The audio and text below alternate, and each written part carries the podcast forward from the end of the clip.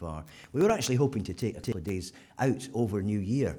And because I knew I was here on the Sunday morning, we were going to go down to Galton, just, just a little further down the road, and uh, stay there just very quietly in, in, in a, a little pub um, where we could just be on our own. And uh, she's not been able to do that, so I had to cancel that out, and she's at home at the moment, and uh, so on and so forth. But she's fine. There are people who are a lot worse off than we are, and we're just thankful to God for His goodness all same. So that's the story, and uh, I hope your Christmas was less uh, um, up and down than ours, but uh, here we are anyway. It's great.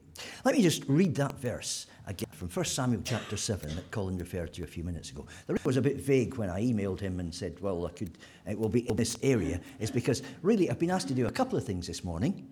One of them is to do a sort of uh, New Year uh, message. This is why I've called. Uh, no, can we put it up, Kev, just to start with? Are we ready for it yet? 2014's here, whether we like it or not. This is a funny Sunday because we can't wish one another a happy new year yet. But it's just there. It's just beyond midnight, and we're almost there. Are you ready for it? How do Christians prepare for a new year? That's one thing we've got to have a quick look at this morning. Not by turning into French dogs, I know, but still. Um, uh, and the other thing I've got to do this morning is just uh, do a bit of a curtain raiser for what we're going to be doing over this year. Once again, this church has been unwise enough to trust me with a large part of the teaching programme, and that being the case, what are we going to talk about? I've been talking to the leaders about that over the last few weeks. We've come up with a plan, and uh, I'll just unveil it a little bit for you this morning. But the first of those purposes thinking about the new year, we prepare for it. it, is why I went back to this verse in 1 Samuel 7. What it says is, is this Then Samuel took a stone and set it up between Mizpah and Shen, two places that are not very far apart, but that's another story. He named it Ebenezer, saying, Thus far has the Lord helped us. Ebenezer means the stone of help. Thus far has the Lord helped us. So the Philistines were subdued and did not invade Israelite territory again. What's going on behind this? Well, there are 20 years of failure, is the short answer to that. 20 years before, the Israelites had been doing badly. They turned away from God, they were being oppressed by the enemies around, and they just were not succeeding. They had a big battle against the Philistines, and they said, Well, let's, let's take the ark, the presence of God, out of Shiloh, the place where it is, take it onto the battlefield and see if it'll act as some sort of magic charm, spread influence all over the place, and, and the Philistines would be just, just uh, cowed by the whole thing, and God will supernaturally somehow uh, win the battle for us. It was absolute desperation. They were treating God as if he was some sort of magic uh, charm that could be uh, manipulated by them. And certainly the Philistines didn't like that because when they took the ark out onto the battlefield, the Philistines were like, Oh, a God has come onto the battlefield. This has never happened before. And they were terrified. But as it was, the Israelites were so weak and God didn't show up. The ark was actually captured and taken off by the Philistines. God did not stand up for his people in the battle. But he started standing up for himself shortly afterwards. Because the Philistines found that when they took the ark home and put it in the temple of their God, all sorts of nasty things started happening in their community. There were plagues, there were all sorts of things. Idols were broken in the temple overnight when there was nobody in there, all sorts of things. And in the end, they just took the ark and shoved it back over the border. Here you are, you, you, you deal with it. We don't want this anymore. And so God's power was obviously unchanged. But the people of Israel were far away from him. And they didn't know quite how to get back together again. They weren't willing to get back together again with God. What's happened 20 years down the line is they become fed with being weak and powerless and battered and just going nowhere. And as a result, Samuel's been able to call the whole of Israel together at this place called Mizpah, which is a place where big decisions were taken in the Bible. But that's another story again. And at Mizpah, the whole of Israel gets together. And Samuel says, Look, if you're serious, but you've got to be serious. Then we'll go back to God and we'll say we're sorry, we'll repent, we'll reaffirm the covenant, and it'll all start again. And Israel said, Yep, that's what we want. The Philistines, meantime, see all the Israelites gathered together in one place and think, Whoa, we're for the high jump. These people have somehow got a new courage. They're going to form an army. They're going to invade us. Okay, get your revenge in first. And so they formed an army and came to attack Mizpah. The people were absolutely devastated. What are we going to do now? And they said to Samuel, as Colin mentioned, Don't stop praying for us. What will you do? And God said, Well, and Samuel said, Well, let's pray. Because the hope you need comes from God. They won this fantastic victory. thanks to the weather conditions, as Colin said. And the end result of that was Samuel said, We must not forget this. So he sets up this the stone of help. And he says, What it means is, hitherto the Lord has helped us. And that, it seems to me, was a, a, a tremendous reminder to them of how to face the future. And there, there are three things to it, just that short phrase, thus far the Lord has helped us. There are three things that come out of it that I think tell us how we ought to be approaching the new year. The first thing is it says, thus far. We've been on a journey, and the Hebrew word, just like the English word, talks about how far you've come, how something's happened in the past that's brought to you this point. And it's important to remember that. And New Year is a great time for looking back at what God's been doing with you over the last 12 months or over the course of your life so far and getting some, some of the bigger picture. We don't see it all, obviously. Things happen that we don't understand all the time. But through it all, you can see the grace of God. You can see the way in which God is leading you forward from one experience to another and working out his plan for your life. Look back and see what God has done so far. We've been on a journey. But it's not just looking back, it's looking forward too. Because it's thus far. We're on a journey with him, but the journey isn't over yet. Samuel was not saying, oh, let's set up a memorial, but God helped us in the past. Now we're okay, we're settled, we don't need him any longer, but let's have a memorial to say thank you to God for all he's done to get us to this point. No. It was supposed to be an encouragement because we're still going. Thus far, he's helped us, and he's going to help us in the future, and this stone is the guarantee of that.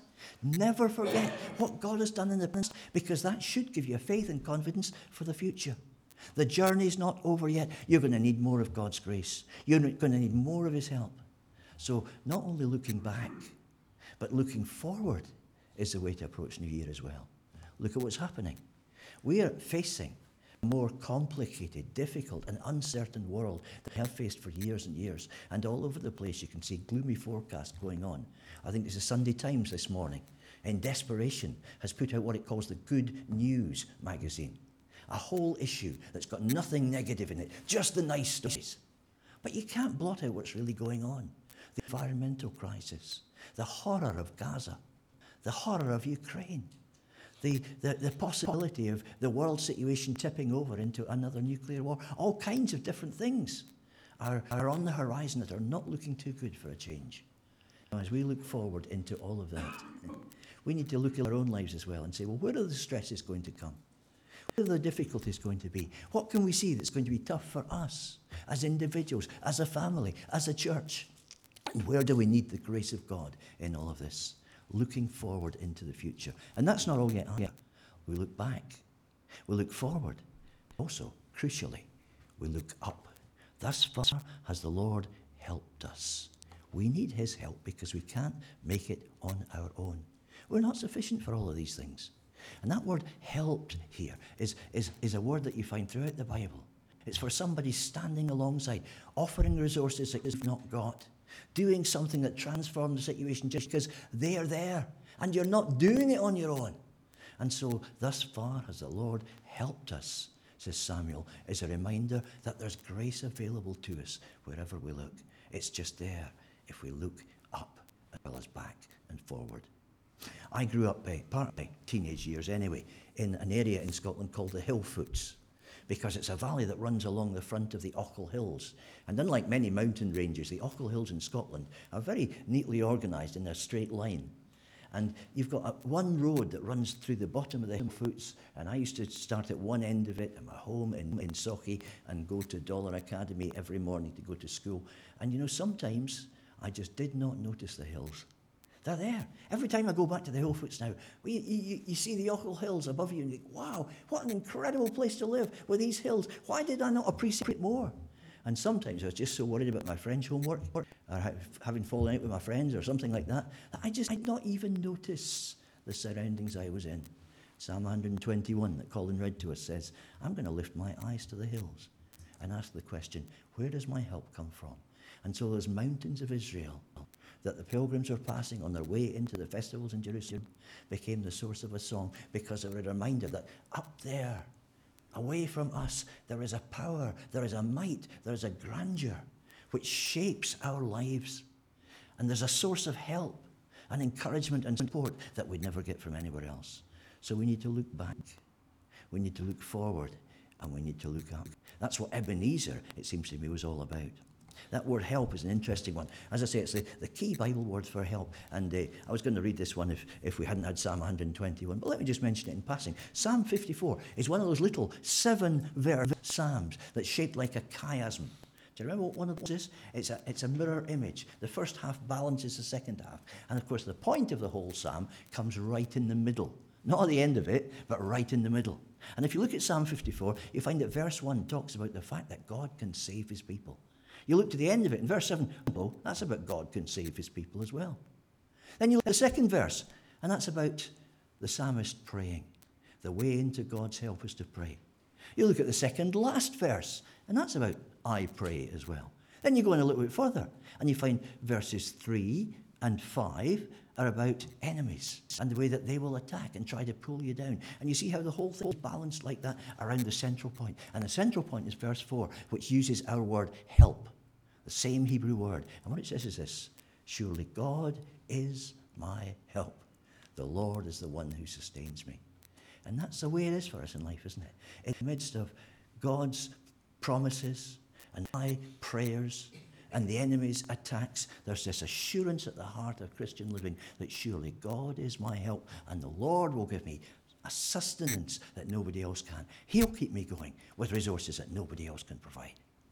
So that leaves us to, with two questions, really, doesn't it? I look at a new year coming up.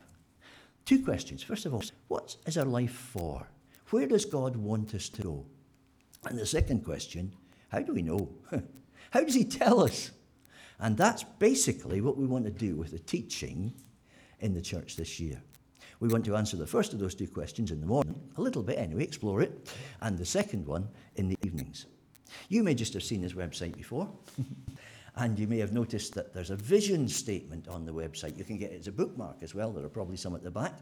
And the, the vision statement for Great Parks Chapel is our vision is to see people, well, four things. We want to see people saved. We want to see people discipled. We want to see them encouraged. And we want to see them equipped to serve Christ. Now, that's not just a nice form of words. That's been put together as a statement of where we are going as a church. Um, some mission statements are pretty, pretty uh, vague. Uh, take Tigo, for example. Don't be evil. Well, big deal. You know, that doesn't tell you anything, does it? We're a little bit more specific than that because we believe that what God wants to do in Christians' lives, and that includes our lives as well, is these four things. So, whatever God wants to do with you through this next year, those four things are going to be included. So, what we're going to do in the mornings over this year is unpack the vision statement. Look at those four things and say, well, what do they actually mean in our lives? First of all, people need to be saved. They need to be rescued from a life without God and brought into a relationship with Jesus Christ that changes everything. We're going to spend three weeks just talking about that. Three weeks doesn't sound long, but when you start panning out how much time we've got for all these things, you can see just how much we're trying to cram into a year. And the first of those weeks, we're going to talk about the miracle. What happens when somebody does become a Christian? This uh, guy in the, the, the, the, very small picture up there is a fellow called Robert Robinson. And he was born in 1735, September 1735, in a place called Swaffham in Norfolk. I used to run a training centre in Swaffham many years ago. Nothing much happened in Swaffham, nothing still happens there, but Robert Robinson was born there. Same, same week, actually, as the first British Prime Minister moved into Downing County. No connection whatsoever. But anyhow, um, that was when he was born, and for the first 20 years of his life, he didn't really have a brilliant time. His father was a Scotsman. That is not why he didn't have a brilliant time, okay? But his father was a Scotsman who married a, an English girl who was far higher in society than he was, and the family disapproved of the marriage, wouldn't work together with them. He then got into debt and lent the family, unscrupulous Scotsman, and uh, he died shortly after in Winchester, which is as far as he could get away from them. And uh, that left the family in absolute penury. His grandfather, uh, who should have been responsible for him, disowned him completely. He was the youngest of six in the family, which didn't help. And uh, uh, he was left 10 shillings and sixpence, which for those who don't understand real money is 50, 52 and a half p. And uh, that was all he got uh, as, as, as an inheritance from his granddad. He was just cast off completely. Now, he'd been a very bright scholar at school up to this point. But um, he had to give that up and go to London and became an apprentice to a hairdresser, learned how to shave old men's beards. And he did not like that at all. And the whole of his life was up and down. His mother had to take in lodgers and sew and do all sorts of things that she wasn't brought up for. And life was precarious and difficult. And it stayed that way. And through his teenage years, he more or less thought life is a joke. It's just haphazard. It's luck. You just have to get by on your own resources as far as you possibly can. And then when he was 17, he went to hear George Whitefield, uh, one of the greatest preachers of his day, preaching in a Methodist chapel. And he said before he went, that he thought he pitied these poor, deluded Methodist people. And he came away shaken, envying them their happiness. They had a happiness, and some of them were in pretty difficult circumstances as well, but a happiness that he just did not have.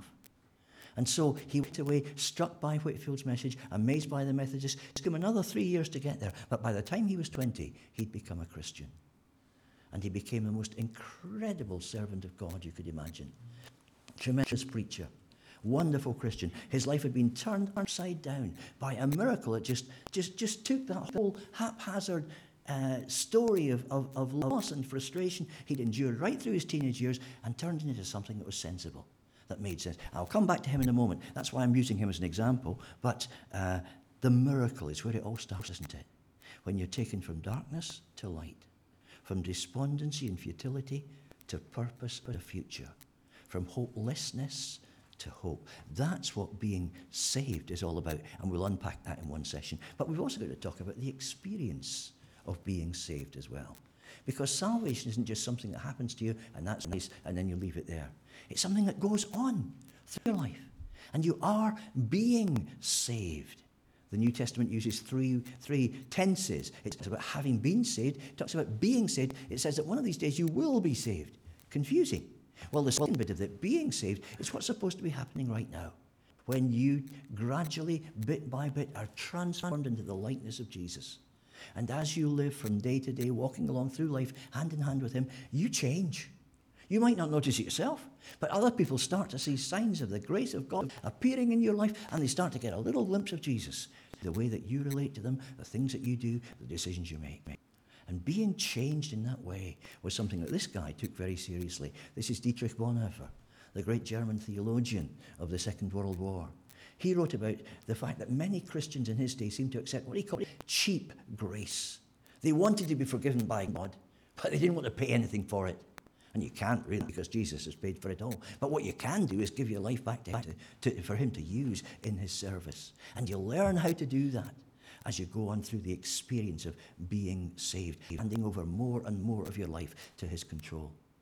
And Bonhoeffer, well, we can't tell his story this morning, the clock's ticking already, but um, uh, he basically gave his life at the end of the war because he refused cheap grace. He refused to take the easy way out. He stayed in his country. He confronted Nazism. And when he was led out to be hanged at Flossenburg concentration camp just a few weeks before the war came to an end, he said, This is the end, but for me, the beginning of life. And that takes us on to the third thing. You will be saved one of these days. You'll be moved from everything in this world that still oppresses us. You'll be taken away from the old sinful nature you had. You'll be perfected when you, you, you, your eyes lock with those of Jesus. And the hope that lies before us. This guy, you might recognize this picture. He's somebody who's briefly fascinated the nation this week, hasn't he? Because why would a man in Sheffield go for a walk just after Christmas, stop to help a woman who was injured lying on the street in the midst of a family feud in which people were being hurt and all kinds of things were going on? But he did. He knelt down to help her. And as we now know, somebody drove a car at him and killed him outright. And Chris Marriott's Good Samaritan act of selflessness has just fascinated people because most people don't act like that. But Chris Marriott was a Christian, a member of City Church in Sheffield, somebody whose track record was just doing whatever he could to make people's lives better. And although he's gone, it's a story of triumph, not just disaster. People have uh, quoted in the newspapers again and again the statements of the church and the family about this is a terrible thing, an awful thing, we're just adjusting, we need people to pray for us, all that sort of thing. What they haven't tended to quote is the full version of the family statement, which is this Chris was also a man of faith who wanted others to also experience the joy he had found trusting in Jesus. We take comfort in these most difficult of times in our belief that he's with his Lord and Saviour while we mourn his loss. A hope that can take you right through life and out of the other side without ever letting you down. That is being saved. Okay, so we want to talk a bit about that, but we also want to see people discipled. Now, you might remember we talked about this a little bit last year. We were looking at the life of Jesus, and we talked uh, in one session about what is a disciple. And we said that the idea of being a disciple is something that came from the exile in Babylon, when the people of Israel were left out of their own country and were put in a, a, foreign environment where there were no synagogues, there were no places where you could, you could meet, uh, uh, there was no temple you could go to. The temple was 900 miles away and it was a burnt out wreck. So, how did you preserve the knowledge of God? How did you teach the Bible to the next generation? And the whole idea of taking people who would be disciples started from there. But Jesus transformed it because anybody could be his disciple if they, they had the right qualifications. You could be a man, you could be a woman. You could be rich, you could be poor. It all came down to just following Jesus. And for a disciple, we said in that session, there are three things that are important, featuring all three areas of your personality. First of all, you need to learn to learn from your teacher. Second, you need to learn to live, to live out what you're being taught in practical action in your life, whatever that costs. And third, your emotions are involved. Well, learn to love the group of people who are on that pathway of discipleship with you. And those are still the three uh, points of discipleship. And uh, uh, the New Testament uses lots of other words about them. Believer, that's the mind word. Saint, that's the will word. Somebody who's different, who's living a different lifestyle, marching to the beat of a different drummer, that kind of stuff. And the emotions word. Brothers and sisters who love one another. And so we'll explore what that means. But I want to take it on a little bit from what we said that morning and talk to you about what are the marks of discipleship? How do you know if you're doing this discipleship bit right? Second, what's maturity? You'll never be perfect until you get to heaven. But there is a level of maturity that you can reach when you, you, you can think, yep, yeah, I'm on the right road. What does that look like? The New Testament talks about that in several different places. We'll have a look at that too. And then, third, and importantly, how do you make disciples? Because although we're all disciples of Jesus, we can help one another to be better disciples. What is involved in disciple making? So we'll look at that as well. Then we'll move on. We're getting into the summer now, I think, and uh, over the summer into the autumn, uh, to talk about in being encouraged. We're supposed to be together. As a Christian, you're not on a solo flight to heaven, right? We're all together. Uh, Michael Griffith said sometimes people talk about the Christian life that way as if it's a solo flight to heaven with only a little bit of formation flying on Sundays in between. Not that way, is it? We're part of one another. We belong together. And encouraging one another, well, how do we think about that? How are we going to handle that? The, I was looking at a website last night that said this one Greek word is sprinkled throughout the New Testament like salt on popcorn. If you don't like salt on your popcorn, ignore that uh, comment, but it's American, okay? And uh, what this woman is saying is there is one word that you find again and again through the New Testament, and it's the word allelon in Greek. And that means to one another for one another. And if you look at the 100 references there are to that word, you'll find they give us a tremendous list of all things we're supposed to do for one another. This is just 36 of them. There are a few more. We could spend the rest of our lives on this series, let's face it. So we're just going to pick out some of those, but it's worth sometimes, sometime, just having a look at the lot. What does the New Testament say we are supposed to do for one another? How do we get encouragement for one another? What are the things we should avoid that we don't do to one another? All of that sort of stuff. So we'll look at that as well. And that just takes us on to the final one, doesn't it?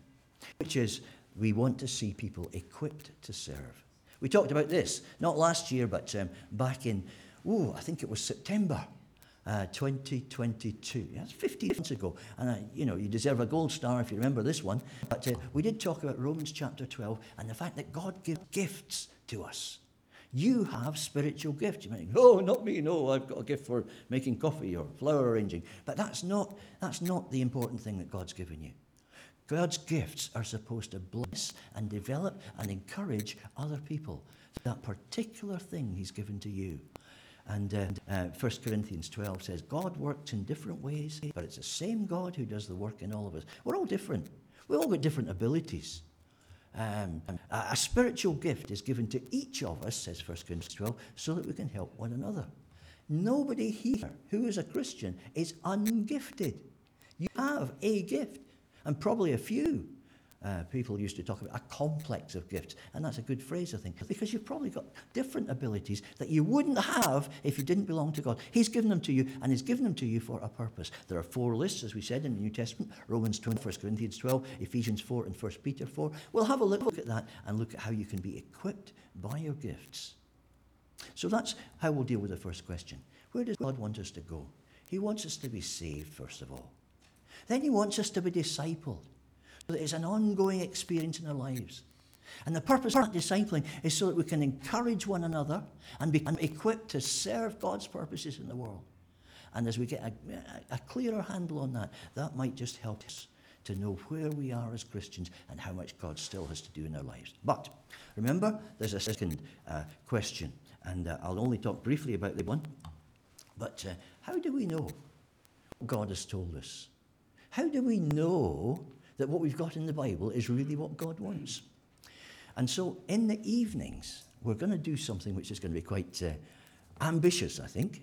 We're going to have a look at prophecy in the Bible and look at how God has used prophets down through the century to bring his word to us. And how, when his, his, his, his uh, revelation completes itself in the New Testament, the church is built on the foundation of the apostles and prophets. Now, that's what's called a hendiadys. It means the apostles who were prophets. In other words, the apostles who have given us everything that Jesus began to do and to teach, who've given us the whole revelation of what Jesus was all about and where we stand in. They were prophets and they stood at the end of a long prophetic tradition through which God made his word bit by bit available to people down through the centuries. So, what were the prophets anyway? What were they all about? Many people think of a prophet as somebody who's got a crystal ball. I, I can see that uh, you're going to meet a tall, dark, handsome stranger and you'll cross a sea and then you'll get married and that will be 50p, please. It's not like that. The prophets do say quite a bit about the future. But it's been calculated that something like 1% of the words of the prophet, prophets in the Bible, relate to what's going to happen to us in the future. 99% of it isn't about the future as we see it now. Some of it certainly is about what's future then, and they're talking about what's going to happen in Israel and so on. But that's not the big part of a prophet's job. A prophet is there simply to talk on behalf of God. There's a really interesting bit just before Moses goes to talk to Pharaoh, the let my people go story. And he's been given Aaron by God to go with him. And God says to Moses in Exodus chapter 7, You will be as a god to Pharaoh, and Aaron will be your prophet. What that means is, Aaron's going to do the talking. you said to me that you're not very confident with words. Okay. I'm going to give you the messages but Aaron is going to deliver them. And so a prophet is somebody who delivers the words of somebody else. The word nabi, which is the word used for prophets in Hebrew, simply means, well, it's got to do with the word to call. And people argue about does it mean a, a prophet is somebody who's called to speak for God? Or is he somebody who calls on God and gets a message from him? We don't really know yet. Uh, theologians argue about that. But the important thing is there is a link between God and the prophet, which means that the prophet is able to say what God thinks. People called by God to represent him and speak his words, and that's what a prophet does. What does a prophet talk about in the Old Testament? Well, I think there are three things. First of all, the prophets clarify who God is and how he thinks. So they give us an understanding of God that we'd never have we were hearing from God Himself. Second, they're calling people back to what I've called the great agreement, the covenant that God made with His people. I will be your God, you will be my people. And God was always faithful throughout the centuries to what the covenant uh, said He must do. The people, well, they were unfaithful again and again and again. And so constantly you find that one job of the prophets, perhaps the most important job, is just to call people back to what they already knew, to where they ought to be, to do what Samuel was doing at Mizpah and say, look, if you're really serious, let's go back to God and sort it out. The third thing that prophets do, are gradually revealing God's plans for the future. Gradually focusing in and sharper and sharper focus on what God is going to do with the world in the long run. So that we're going to have a look at, and uh, we're going to uh, talk about uh, the place of a prophet. You see, prophets were very, very important in Israel. It wasn't that the nations around didn't have prophets. They did. The Babylonians, the Sumerians, the Philistines, all sorts of people. Everybody had prophets who claimed to speak from God. But there's a difference uh, in the way that prophets f- functioned in uh, Israelite society. The Oxford uh, Encyclopedia uh, of, of uh, Research Encyclopedia of Religion says this God was bound to the nation by a covenant containing law that had to be obeyed. And so, because of that, prophets in Israel were much preoccupied with indicting and judging kings, priests, other prophets, and an entire people for covenant disobedience. Also in Israel, the lawgiver was God, not the king. The king wasn't the top dog in the country. Over everything that went on, there was God.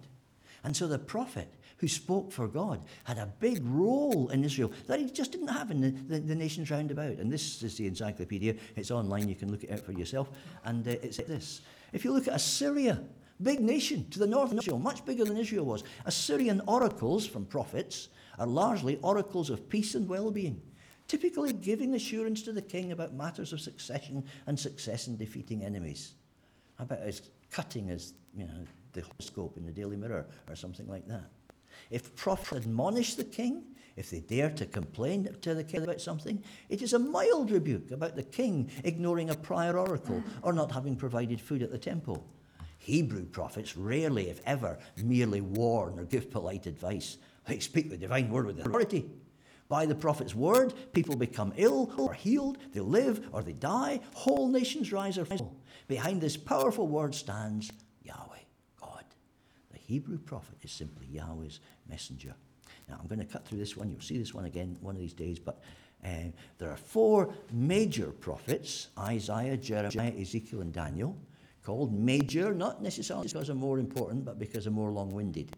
They just wrote a lot of stuff.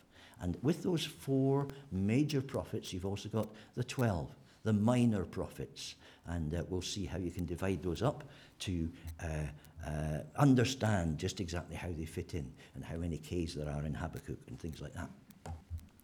And we'll be looking throughout the year at four questions. Basically, first, the 12 minor prophets. They're a good place to start because they didn't write very much. Obadiah, for instance, it's just one chapter.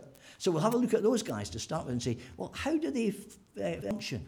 What do they have to say that's still important for us? Do we still really need Nahum or Zephaniah? I can't remember any time that somebody said to me, uh, um, uh, we're going to preach tonight about Nahum or Zephaniah. Um, I remember a couple of years ago, I'd be asked by, by, by Christchurch Woodbury to preach about Joel. They were doing a four week series on Joel. I've never heard of anybody else doing that.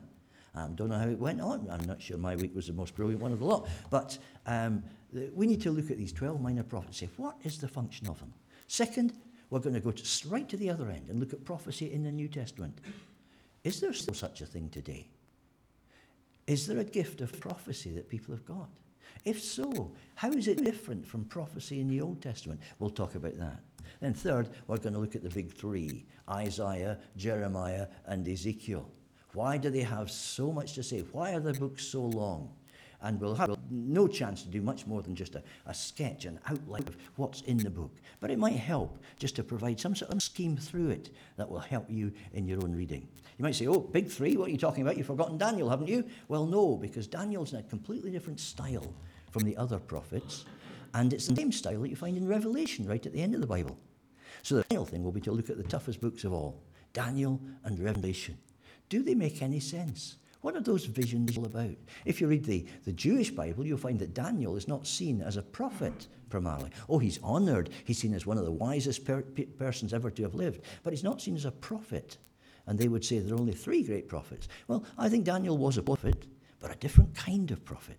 And so we'll end up, after we've had that easy run in, with the really tough stuff at the end. So that's where we're going over the next year. What does God want us to be? And how does He tell us? And I hope that over the experience of 12 months working at that together, we'll gain a better handle on what God has got for our lives, for our church, and in fact for His church down through the generations. And it'll make 2024, if we're still here at the end of it, a really meaningful year for us. Let's go back, though, the, to where we were. We said there are three things you've got to do at the start of a new year look back, look forward, look up. And this is where it, this guy came to mind, Robert Robinson. Because after he became a Christian, life changed for him immensely. And he wrote a lot in his day. He was a very, very good scholar and incredibly intellectual guy. I think that was one of the things that impressed him about George Whitefield's preaching, that Whitefield was obviously somebody who had read books, understood things, and he wasn't just a brainless preacher. And Robinson thought, I want to be like that. And so he wrote loads and loads and loads, and in his own day he was very highly respected as an author. But really, there's only one thing of his that's still important today. And that's a hymn which is sung an awful lot in America, and it's become more popular thanks to American uh, uh, singers and musicians in this country too. And it's a hymn, hymn called Come, Thou Fount of Every Blessing. And he wrote it as a young guy in his 20s just to talk about the change that being a Christian had brought to him. In verse 2, he talks about looking back and looking forward. He says this Here I raise my Ebenezer, the stone of help. Hither by thy help I'm come, and I hope by thy good pleasure safely to arrive at home. I'm looking back at your mercy in the past. I'm looking forward to the future, and I hope safely to arrive at home. And then he talks about looking up to what made it all happen. Jesus sought me when a stranger, wandering from the fold of God. He, to rescue me from danger, interposed his precious blood. And Robinson said, This is why I'm safe. This is why I can look back with gratitude, look forward with hope. It's because I'm looking up to somebody who can meet my every need. May we do that over this next year. Let's just pray for us before Colin comes back. So, Heavenly Father, thank you that we can look back and see the trace of your mercy running through the complexities and the difficulties and the hardships of lives that we often don't understand. Thank you that we can look forward and find in you all the grace we need for all of the things that are going to challenge us and test us and shape us and stretch us in the next 12 months. And thank you that we can look up to where the grace is that we need. Help us this year to walk with you through every day of the year. Oh, walk with Jesus. Wouldst thou know how vast, how deep his love can flow? Walk thou with him, that way is light. All other pathways end in night. Walk thou with him, that way is blessed. All other pathways, and that way is rest. All other pathways end unblessed. Master, a great desire have we to walk life's troubled paths with thee. Come to us now. Talk to us. Stay. And oh, walk with us day by day. And Lord, what we pray for 2024, we pray not just for ourselves, but for everyone here who belongs to you.